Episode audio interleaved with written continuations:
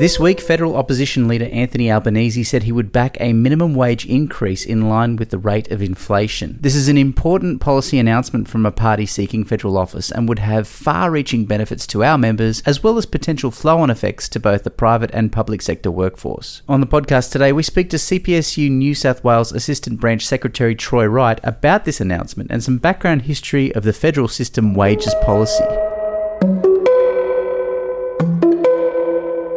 Troy Wright, thanks for joining us on the podcast today. In recent news, Anthony Albanese, the opposition leader, uh, during the election has endorsed uh, an increase of wages to 5.1%. What impact does this have on our members in the federal system? Look, uh, firstly, uh, the, the reaction to that news of Al- Albanese's um, announcement yesterday is quite remarkable. That in some way it's some sort of economically irresponsible um, assertion that wages should keep pace with inflation. And it's quite bizarre to see both, well, it's not bizarre to see the Liberal Party come against that. Uh, Morrison failed to rule that out completely on Sunday night's debate. He thought it was completely appropriate that wages shouldn't keep track with inflation. But it's been quite bizarre to see some quite well credentialed economic commentators in the media this week come out and say that's irresponsible. It's not irresponsible. You know, we all can appreciate both um, our members in the state sector and the federal sector um, that inflation is extraordinary at the moment. Who is to take the hit for that?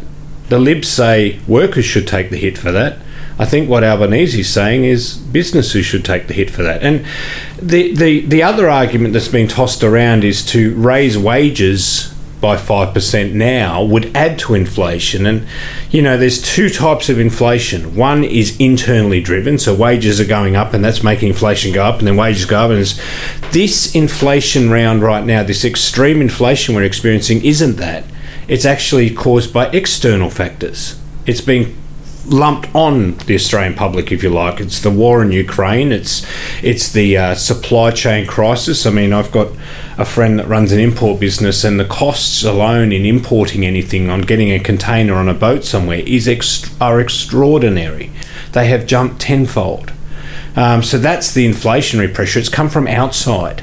And so it hasn't been caused by in- wage increases domestically. It's been caused by external factors. And like I said, who should wear the who should wear the blame for that? Who should who should wear that in their pocket? Business or the workers? Why should workers have to cop that? Do you want to give us a bit of a history on uh, the benefits to our members who work in the federal system to have their wages sort of linked uh, to this particular Yeah. inflation inflationary uh, number?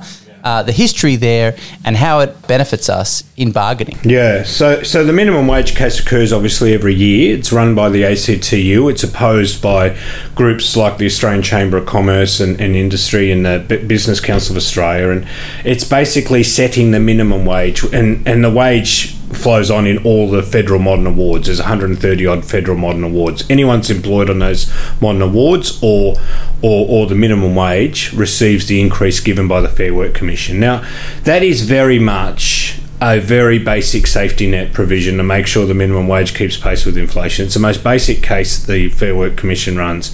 It's a real sign of the times that it has become the guiding light rather than an adjustment, you know? Like, it's become the um, it's a sign of the times, a sign of a failed system, really. That, that it's become the, the precedent. It's become the case that everyone follows. So, for our membership, there's really three groups that will be affected or, or have have uh, have an influence on. And the first group, obviously, is we've got a large number of members, particularly in the disability sector, whose um, employment was privatised about five years ago.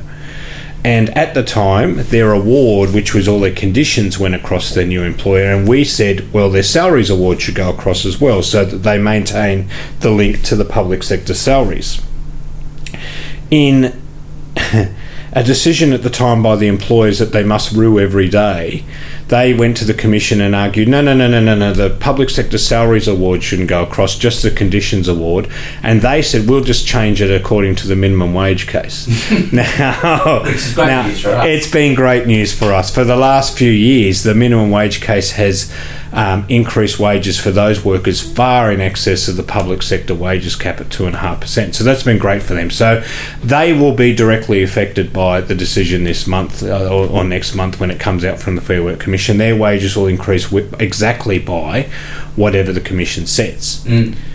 The second group are those in the federal system who are doing enterprise bargaining, who are enterprise bargaining with their employer, and obviously that case is a major influence in enterprise bargaining. When we say, look, the minimum wage has gone up by X, your wages should go up by X as well at the minimum. And it becomes a very difficult thing for them to go to their workers and say, we think you should only take 2% when the minimum wage, say, went up 4.5%. It mm. becomes very, very difficult for them to justify that. The third group, I think, for us in our membership at the PSA in particular, um, that's influenced by this, and again, it's the same sort of argument, is those the large majority of our members that are in the state public sector and have in place a, a wages cap that was installed by the Liberal government about 11 years ago, which binds the IRC, binds the state commission to give no more than two and a half percent per year in employee related costs. Now, if the minimum wage is going up four and a half, or as Albanese's advocated, five point one percent to keep up with inflation, it is absurd and offensive that their wages should stay. Our, our majority membership, public sector workers' wages should only go up by two and a half percent, less than half of that. Less than half of that. Um, if there's an argument that can be made and is being made by both the ACTU and now Federal Labor that wages should keep pace with inflation, well, then the New South Wales Perrottet government needs to take heed of that as well. Do you get an indication of why there is a reluctance at a state level to maintain a cap when inflation has drastically increased above expectations? I mean, at 5.1 is that they were saying 4.6 a week ago. It's gone to 5.1. Yeah. Why wouldn't there be? Why is there nothing on the table? Why is it a wait, wait and see till June response from the state government? Why no urgency there? Well, I, I think yeah, there's an absolute untenability of the Perrottet's government position now. Absolutely untenable. You cannot be waving yourself around with a two and a half percent increase in face of this inflation. You cannot. You cannot have any credibility. You can't have any. You can't be talking about respecting the workforce or appreciating the work the public sector does, and pay them an increase less than half of the inflation rate. No, that's the exact opposite of respecting your workforce. Um, look, the wages cap was introduced in 2011 as a way to balance the budget. The budget was balanced for many years. Okay, it's not going to be balanced at the moment, and no one's budget, no government's budget would be balanced at the moment. Um, I think the reluctance that you talk about that they haven't obviously addressed this, which to, to, to most people listening to the podcast, it seems like common sense. Come out with an announcement, Perrottet, come out and say, look, we'll match inflation or we'll match the minimum wage case. The reason they haven't is they're holding something back to announce in the state budget. And we are nine months from a state election.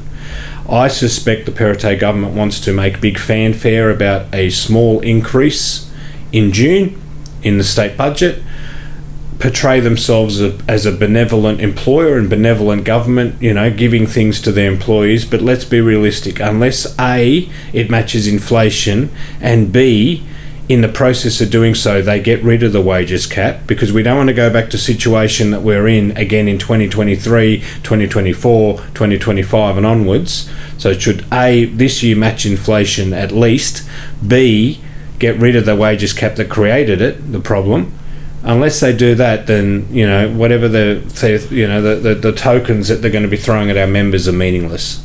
And I just wanted to end on um, your observation at the start that uh, you know an Albanese potential Albanese government uh, would enact uh, wages to be in line with the minimum wage.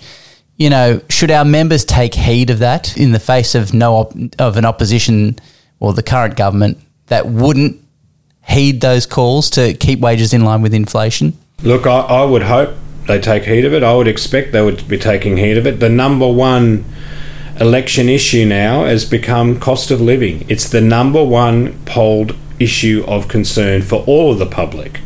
The best way to address cost of living is have fair, reasonable, inflationary uh, uh, addressed pay increases and Albanese has committed a federal Labor government to do that. I suspect they'll do it two ways. They can make submissions to the Fair Work Commission as a government, they can be a party and go and say, We support that. And secondly, they can do it with their own workforce. The federal public servants have had a wages cap as well. Morrison's had a very, very, very tight wages cap on the federal public service. They need to do that there, and that might set an example for other public sector workforces, including our one in New South Wales. Protect yourself at work. Call the PSA today on 1300 772 679 or head to psa.asn.au.